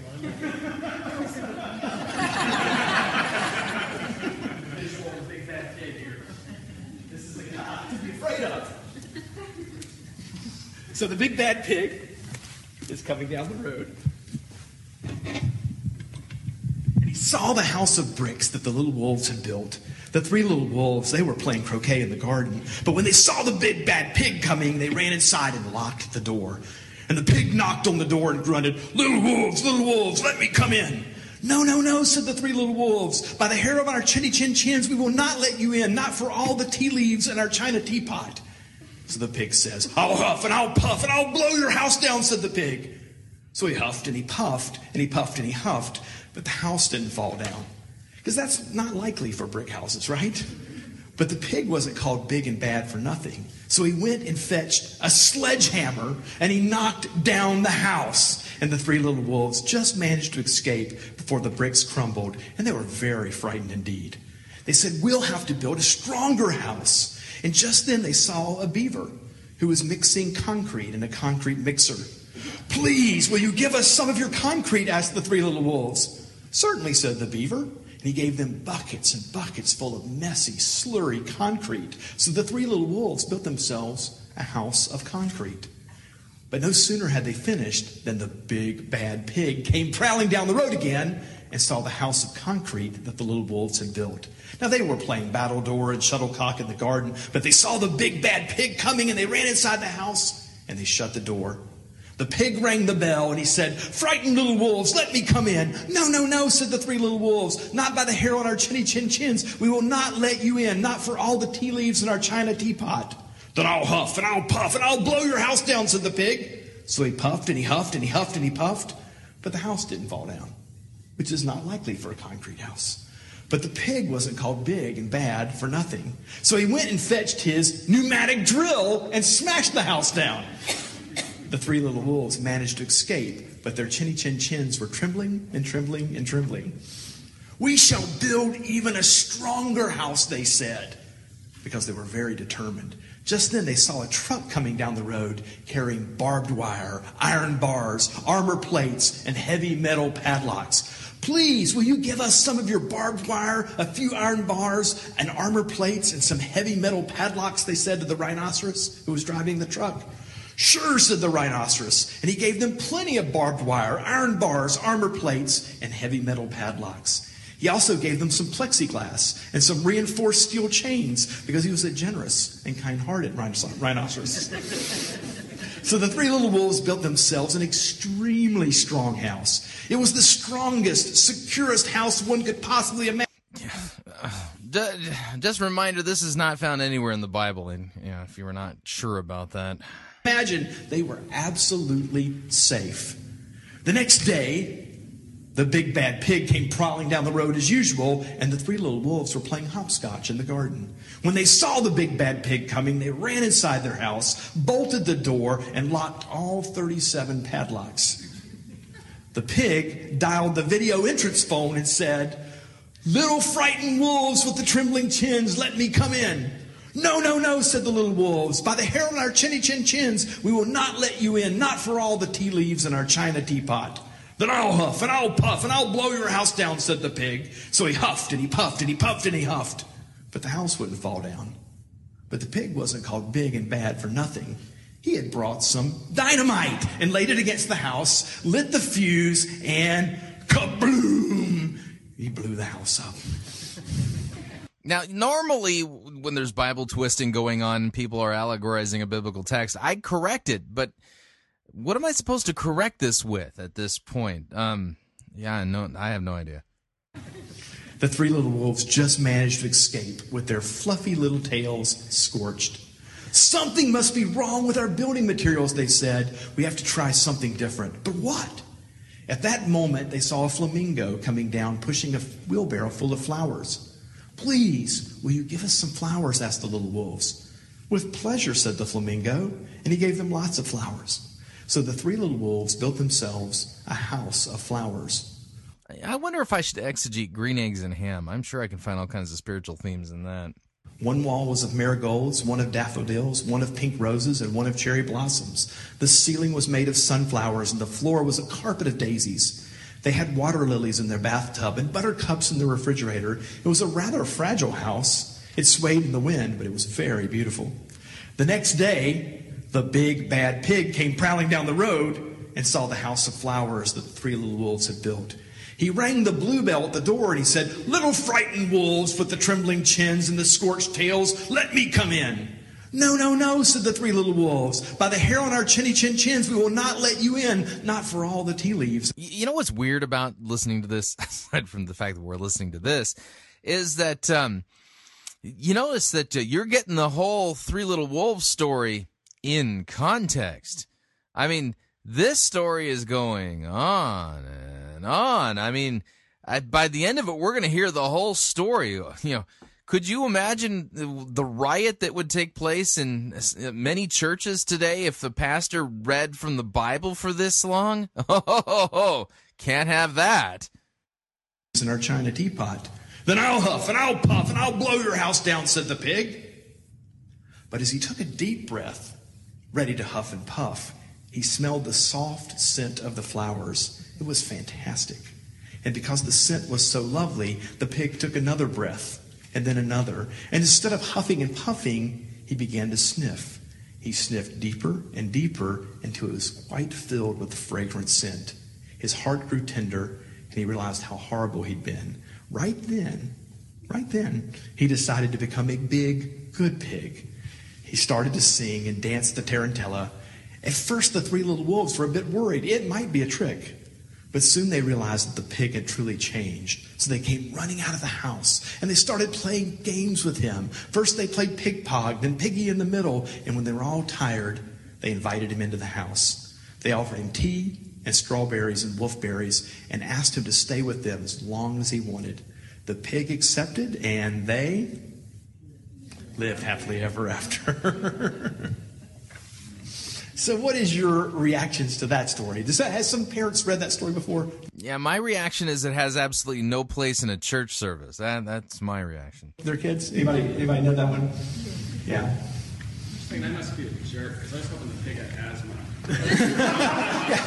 Trigger was over here. Uh, This feels like group therapy time to me. uh, he, he, I think he did his uh, his, uh, his his master's thesis on uh, God's horrific intervention into the lives of big bad pigs, and uh, yeah, no, not at all. Other reactions. Yeah, ex- th- th- those were clever wolves. I mean, the pneumatic drill and the video phone. Yeah, absolutely. Maybe you come. Yeah. Do, do these people realize that the three little wolves and the big bad pig aren't real? I mean, Yeah, sure. Yeah, instead of building defenses, you know, um, I guess the story showed how um, maybe reacting differently would, would help the situation. Yeah. Oh, and we live in a defensive world, don't we? Where that's one of the things we're deeply trained in. Absolutely. Yeah. Somebody over here said, yeah, Laura. Yeah, I was just gonna say, like, I wonder what would happen if the first time the pig demanded to come in, they said, "Here, have some tea cookies." You know, we might have been able to save the brick house. Yeah. Um, as opposed to you know all the other stuff, but yeah, I see. This whole story is really about sustainability, if you ask me. I mean, but um, and even just thinking about like what, yeah, like kind of if they had maybe gotten to know the big bad pig and why did he, why was he bad? Maybe he had a horrific childhood. I don't know. You know, like, yeah, maybe he was victimized as a piglet. You know, maybe he was the runt, and uh, and so he overcompensated. You know. like you know I, I know a lot of times um, you know people that drive me crazy if i kind of make myself do something nice for them and eventually you know I, I end up not always sometimes people are just jerks and it doesn't seem to matter what i do but a lot of times it's like i feel better towards them they feel better towards me and you know a lot of things i feel can be can be helped over chocolate chip cookies Yeah, that's true. It's hard to hate somebody over chocolate chip, good chocolate chip cookies. So true. Any other reactions? Oh, I'm sorry. Here you go. I, like the story. I've never heard that this one before. Um, I think, particularly when I think in terms of families, um, whenever one person starts getting defensive, what they usually to defend themselves, they usually um, say something to attack put down the other, even if it's in a subtle way, and then that the other person feels you know, put on the spot, and so it really gets the whole cycle going, and, and a different kind of reaction like that is a lot of what I would do in marriage counseling or, or family counseling or something, trying to get a different reaction going, and, it, and it's amazing how much it can transform things. On the other hand, Yeah, I'm experiencing life transformation, all because of the three little wolves and the big bad pig, and you know the repentance of the big bad pig. I mean, after smelling flowers, it's just so beautiful. Now, I was thinking vocationally, you've probably seen a lot of people call each other big pet pigs. oh yeah, and, and behave that, that way too, and they both are behaving that way to each other, you know. Um, but but all of them see themselves as the tender little creatures inside, you know, that need to be defended. Um, but on the other hand, communities are, are very strong, and sometimes you meet someone whose reactions are so strongly. Um, it's not just individuals needing each other. Their whole identity is tied up with a different community that's not, present, and and that kind of kind reaction does does not necessarily get responded to because there's there's so much more going on than for individuals uh, in that and um, you can see that not only in in big um, racial or political disputes, but um, sometimes there's smaller subgroups in society that, that people are pretty heavily invested in because you know, it's part of their identity. And I, sometimes the kindness and the empathy can work to start unraveling those knots, but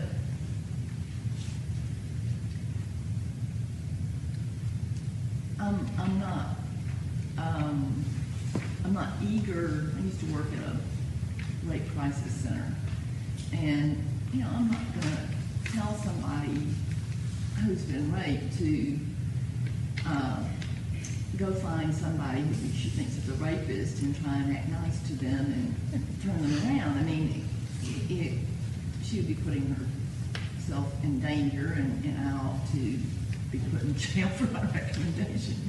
So I- I'm just saying it's, I both like it, and then I, I have all these questions in my mind too. You know, when I first, uh, one of the, when I first started reading this story, a, a parallel illustration of that is uh, try planning a church.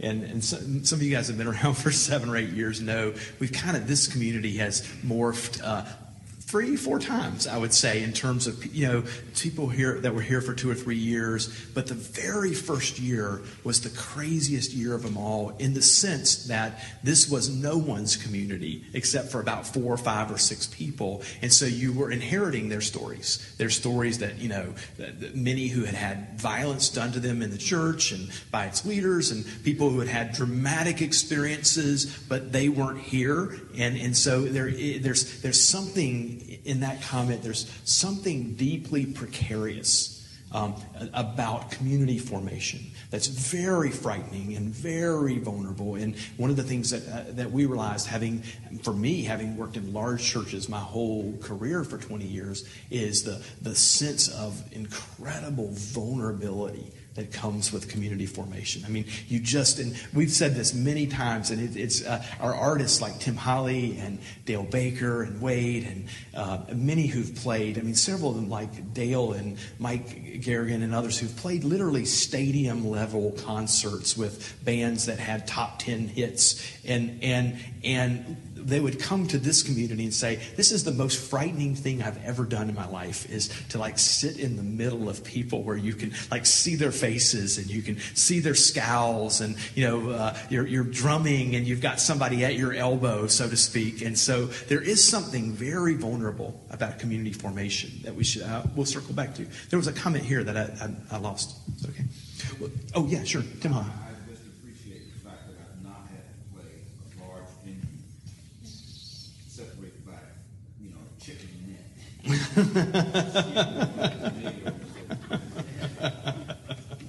Let me a couple of things about this story. I have a couple of personal. One of the things that I like about about um, children's literature is a lot of times you'll ask a vulnerable question about yourself without realizing that you've asked that vulnerable question. It, it's kind of slipped past your defenses because you're looking at the pictures and you're enjoying the story. So I have a few questions for you guys um, that that, that might be good for us to hear as a community. We love doing storytelling uh, in terms of the community, but uh, as a theme of this story was the, the theme of protection, and we mentioned this how how easy it is, how much we've been trained to protect ourselves, and sometimes with good cause.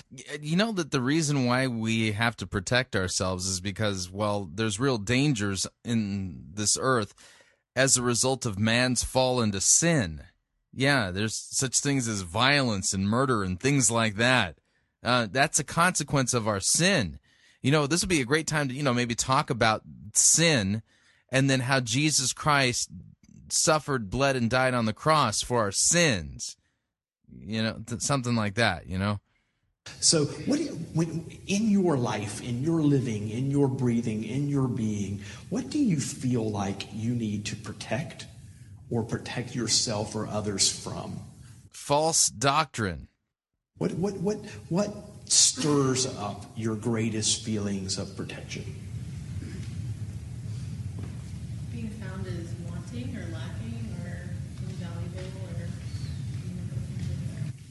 incomplete, not up to snuff, just somebody really seeing that you, you don't have it. And of course, I, I've lived in Chapel Hill, Durham for 25, 27 years. One of the rules of polite conversation at a dinner party or an event is you never claim expertise about anything, right? Because if you do, you quote something, there's probably somebody sitting in the room who either wrote it or teaches it or, you know, and so this is a community that really pushes you to hold back because there's probably somebody sitting there that knows more.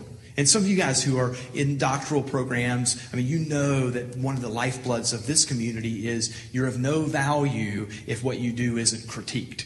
Uh, if it's if it's worthy, then it's critique. But critique becomes a lifeblood. It's something that we we might learn in a doctoral seminar, but it's not necessarily the normal way that we want to live. So very guarded. I think it's a great point. Other things that you feel the impulse to, to be protective about. Oh, sure, Chelsea.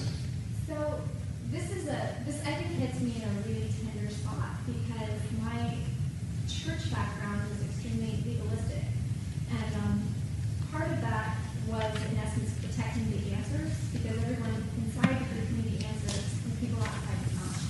So kind of an act to, to break those walls down because I still want to open up. Like there, there's a right answer, there's a right way to look at this. There's, you know, people are doing something wrong, right? It's just right and wrong, and it's really hard to sort of break that wall down and say, let's talk about it mm-hmm. because I was always presented as these are the answers, and we need to memorize them and go forth and teach them to others. So for me, when I think about protecting, my faith almost has this wall around it that I feel like I am being asked to break down, but it's really hard for me to do that. Yeah, and you know, it's so often people who do um, uh, spiritual direction, I bet Larry has this experience, so often say that just loving God or experiencing the love of God might be the, the mountain that people can't climb because we've been taught to, in some ways, protect God. I think um, one of the, the most profound things that a book that a lot of us have written here, Body Politics by uh, John Howard Yoder, there's a part where he talks about dialogue and reconciliation and making relationships and saying you don't need to protect God. But I was well trained in protecting God from the hordes of people out there that were going to Which, by the way, is again, it's one of these. That's a silly statement. Protect God. Um. Hmm.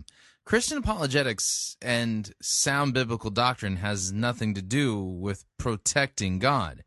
That's like that statement that we heard earlier from Terry Crist about Jesus didn't die on the cross for sound doctrine. He died for people. It's like an adventure in missing the point. Uh, Christian apologetics is about overcoming objections to the gospel. Sound doctrine is taught in such a way that people know with certainty what God has revealed about himself, what is true regarding God.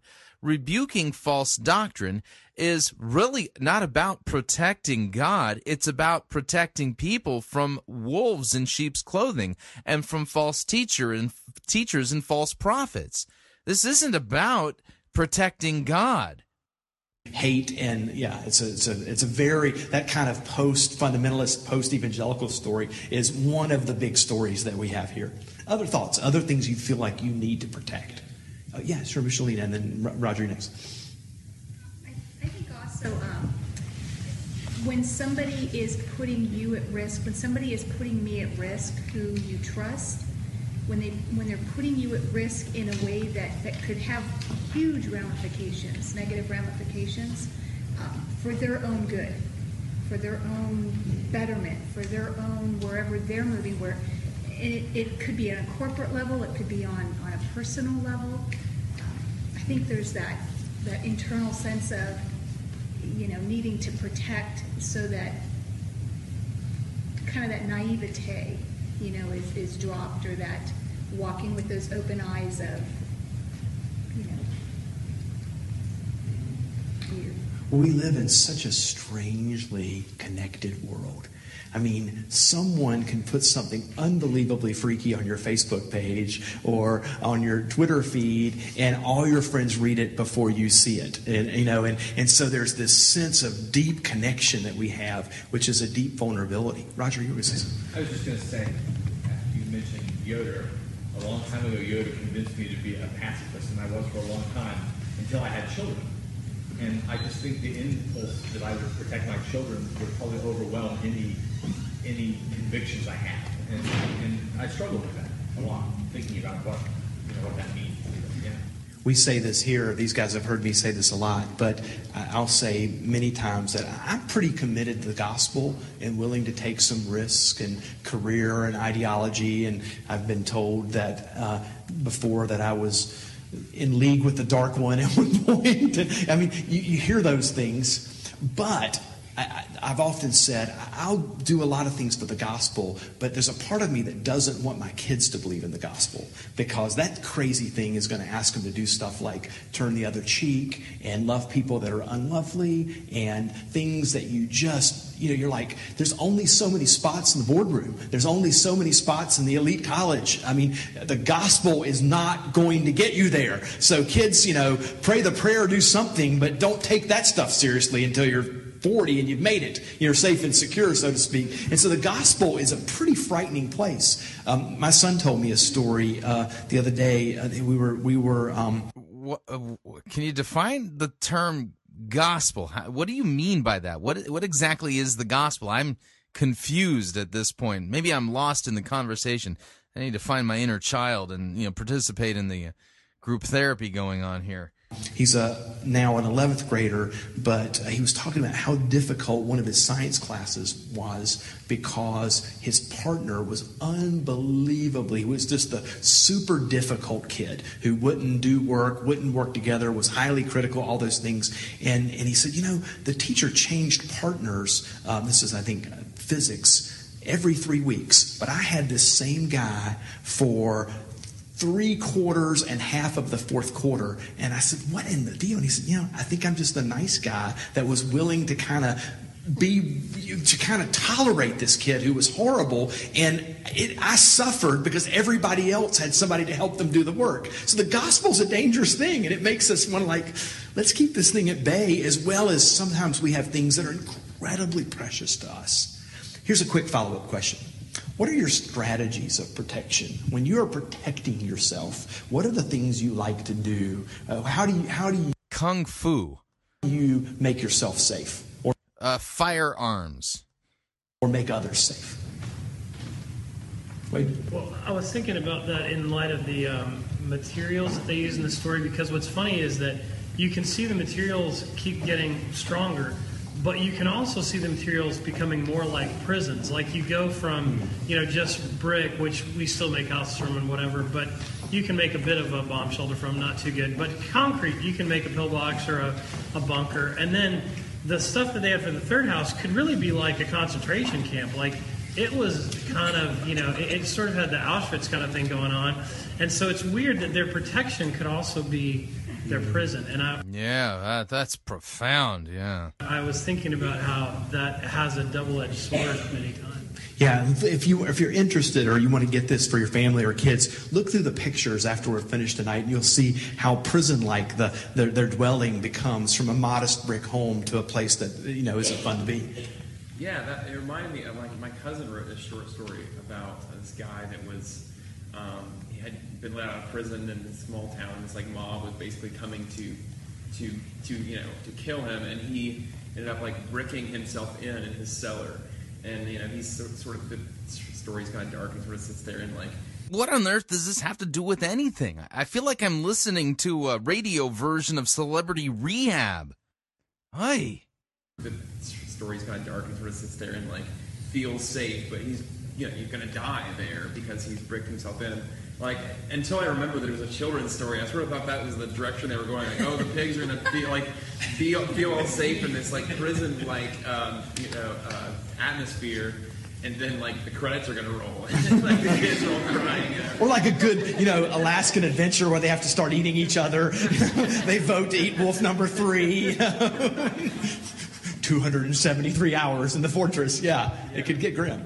But that was that was sort of where I went to, I, I always feel like that. I don't know. I, I like that ending better in some ways because that that is a more powerful to me message that like what we think is so safe is uh, is can really become No, notice, I mean, this is how they handle the biblical text too. They subjectivize it. It's all about what you feel and think that it means to you and all this kind of stuff. I mean, this is like a really bad small group study. More like, we really protecting ourselves from from something, or you know, or what what's the deal going on? You know what I have really enjoyed about this community, and I say this sometimes with people who are new, is I say, you know, one of the things that we, we can't offer you here is anonymity. I mean, your people are going to talk to you. they're going to get your name. They're going to know your story. They're going to know what's. I mean, that's just kind of the, the nature of an organic church uh, on that. But it, it truly is um, one of the things you see in Christian communities a whole lot. And this is maybe maybe for somebody in my vocation, one of the most frustrating things is people that get to a community where they're known finally and that scares the hell out of them, and they leave because they, they, they're right at the point where they could be helped. They're right at the point where somebody is going to call them by name, who's going to know their story. And so I say that is thanks to some of you who have been unbelievable about sharing stories that have been so vivid. I, I think of, well, you know, when uh, another good Stanley Hauerwas quote, we did a series here called uh, Pots, Pans, and Genitals uh, from a Stanley Hauerwas quote that said, Any God who doesn't have anything to say about your pots, pans, and genitals is probably not a very good God. And uh, um, Sarah and Trigger and people told these incredible stories, some that we laugh about still today. And so uh, your vulnerability has been an incredible gift to this community because our impulse is to protect ourselves, it's to, to, to wall ourselves in kind of a right turn at Albuquerque, but the, another theme here is the question of what are some acts of beauty that. In- yeah, what are some acts of beauty from this children's story? I, I'm losing my mind at this point. Inspire you so much that you've seen them be transformative, either personally or in community. What, what, what, is, what are things that you've encountered that you would put in that broad category of beauty and you found it incredibly transformative for you?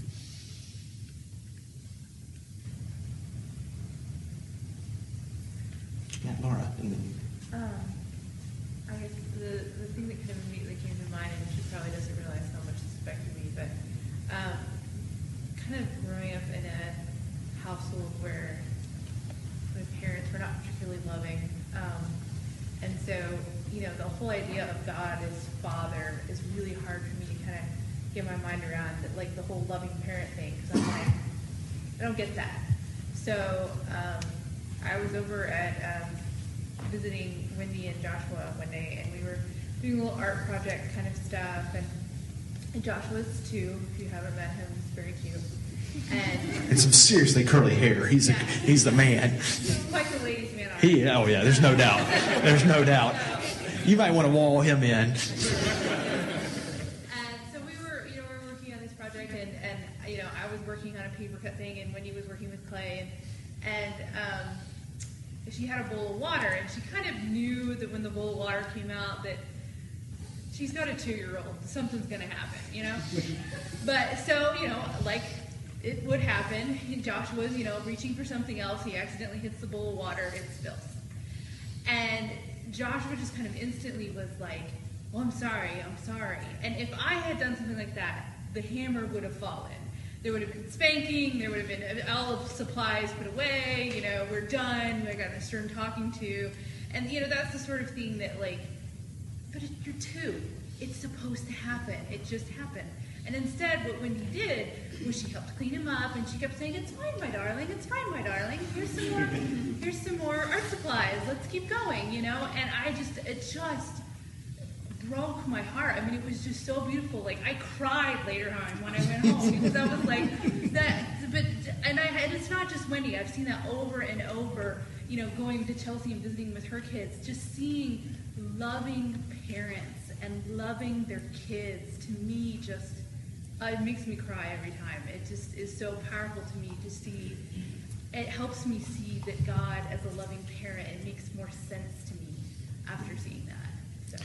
One of our seminars this week in Colorado Springs was on the idea of worship as play, and kind of our introduction was let's talk about something that a lot of us know absolutely nothing about. Because whether you know we got involved in, in like in what we've done to our own kids in highly competitive sports where there were professionals coaching them by the time they were eight years old, or whether it was the seriousness of our world or environments that didn't let us, you know, say let's make biscuits and just get stuff all over the countertops. It'll eventually be cleaned, uh, and so for many of us, there's we we haven't had those deeply visceral experiences of graciousness or play or imagination. So we might even think, um, and I'm thinking some of you who are musicians uh, on this, we might even think we're being a little bit naughty when we're, we're starting to play. you know, you're looking around going, can I write this song? Mark, have you ever had that experience? Is it legal to do that? You know, I mean, it, it's, it's something that, uh, that we've had some way stamped out of our culture. So, yeah, good story. Any other? Oh, yeah, yeah. This one only had partial success, I'm afraid, but um, one of my past churches, which will remain nameless, um, I joined and then I had to be um, gone away from the city for, for over a year, came back and um, they were having a big church dispute and their whole studies of church conflict, you know, and how it escalates and names for the different stages. And they've got, they had already progressed up while I'd been gone to the stage in which they were demonizing the other side. You know, um, each side was thinking horrible things about the other side and become very personally attacking stuff. I stood up in one of the business meetings to, to say something, and um, after I had said a sentence or two, one of the leaders of one of the sides got up and came over and, and started saying some really kind of attacking statements in a very, um, he had been a CEO of a company, a railroad.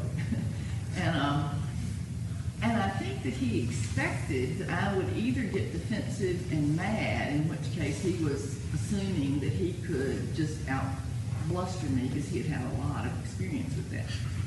Um, or that I would just shrivel up. But somehow God guided me, and I, as he came up, I just walked on over to him and put my arm around him and said, yeah, and one of the things that we need to think about is to take in everyone's point of view like this, and we need to really try and hear the the thing that we need to hear from God in each person's point of view and put that all together. Mm, yeah, so we're going to hear from God by putting everybody's point of view together. Not reading the Bible, but taking everybody's point of view and putting it all together. That's how we're going to hear from God.